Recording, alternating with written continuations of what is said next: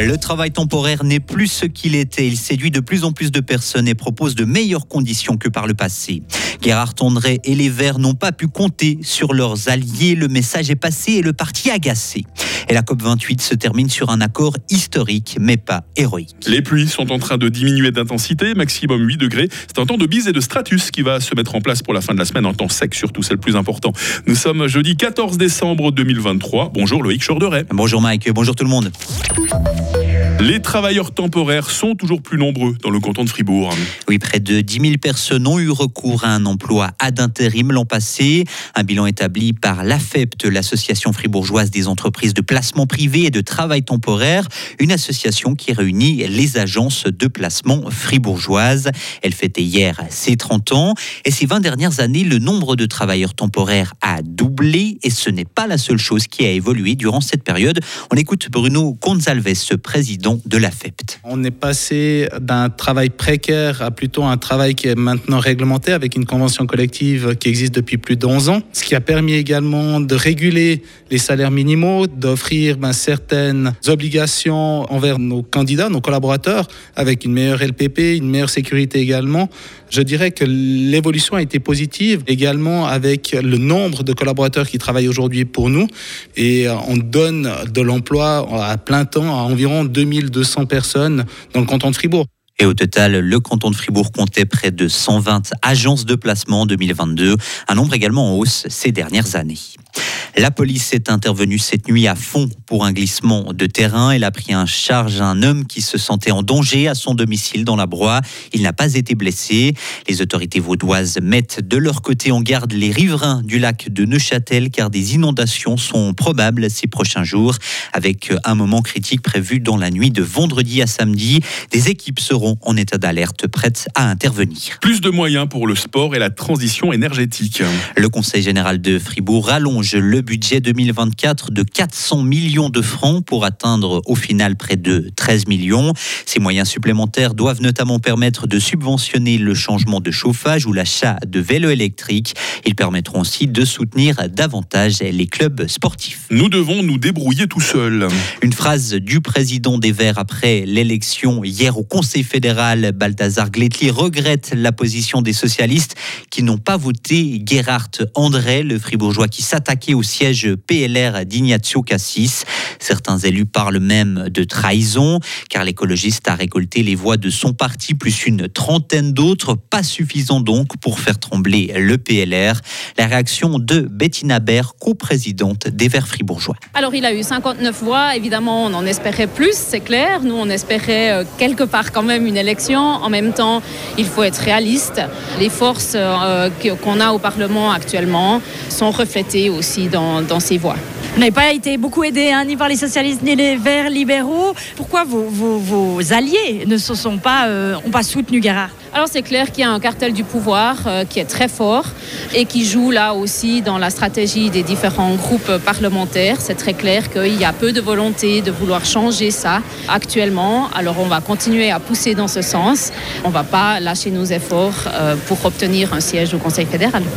Et c'est le socialiste balois Beat Jans qui remplacera Alain Berset. La formule magique n'est donc pas bousculée. Et la fribourgeoise l'UDC Nathalie Goumin a de son côté échoué à devenir chancelière fédérale. C'est le vert libéral Victor Rossi qui prendra la fonction de celui qu'on nomme parfois le huitième conseiller fédéral. Tripler les énergies renouvelables, Loïc, et s'éloigner du pétrole, du gaz et du charbon.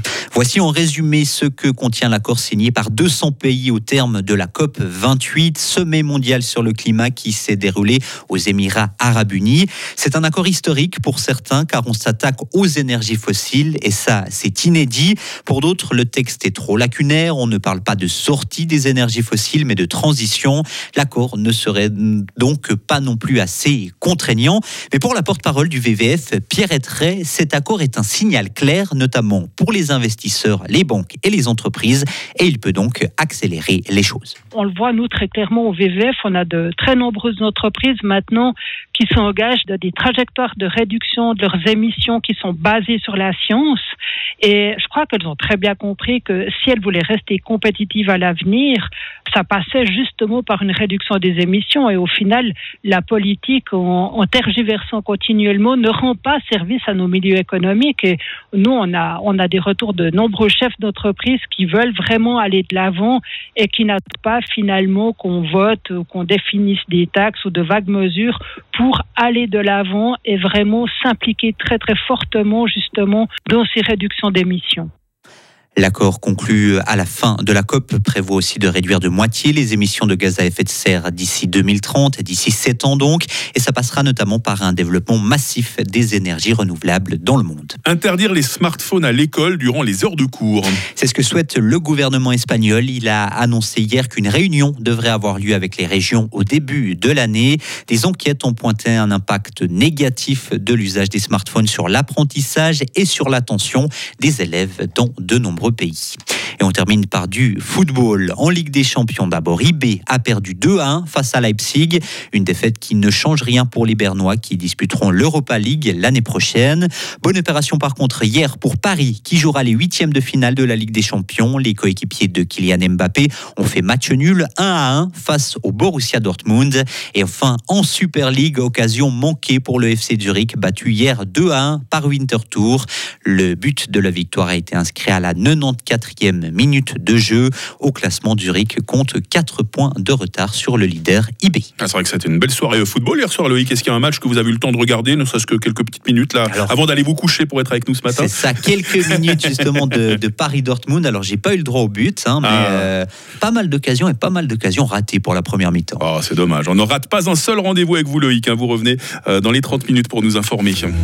Retrouvez toute l'info sur frappe et frappe.ch. Il est 8h07. La météo avec Mobilis. À la recherche d'un cadeau original, Mobilis, mobilier contemporain, mobilis.ch.